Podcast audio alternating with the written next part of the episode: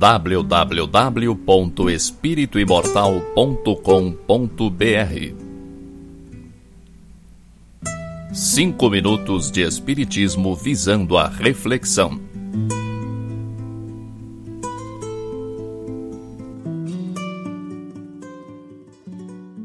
Acautelai-vos primeiramente do fermento dos fariseus. Jesus, Evangelho segundo Lucas, capítulo 12, versículo 1. Fariseu ainda é todo presunçoso, dogmático, exclusivo, pretenso, privilegiado das forças divinas. O orgulhoso descendente dos doutores de Jerusalém ainda vive. Atravessa todas as organizações humanas. Respira em todos os templos terrestres. Acredita-se o herdeiro único da divina bondade Nada aprecia senão pelo prisma do orgulho pessoal.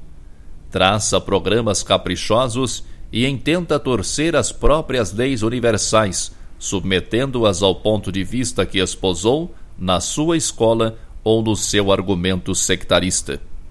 Jamais comparece ante a bênção do Senhor na condição de alguém que se converteu em instrumento de seus amorosos desígnios.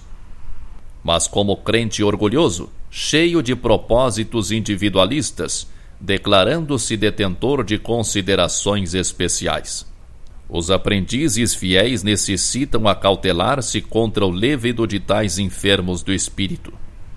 Toda ideia opera fermentações mentais.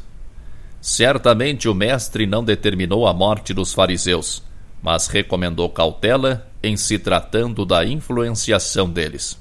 Exigências farisaicas constituem perigosas moléstias da alma. Urge auxiliar o doente e extinguir a enfermidade. Todavia, não conseguiremos a realização provocando tumultos, e sim usando a cautela da antiga recomendação de vigilância. www.espirituimortal.com.br Cinco minutos de Espiritismo visando a reflexão.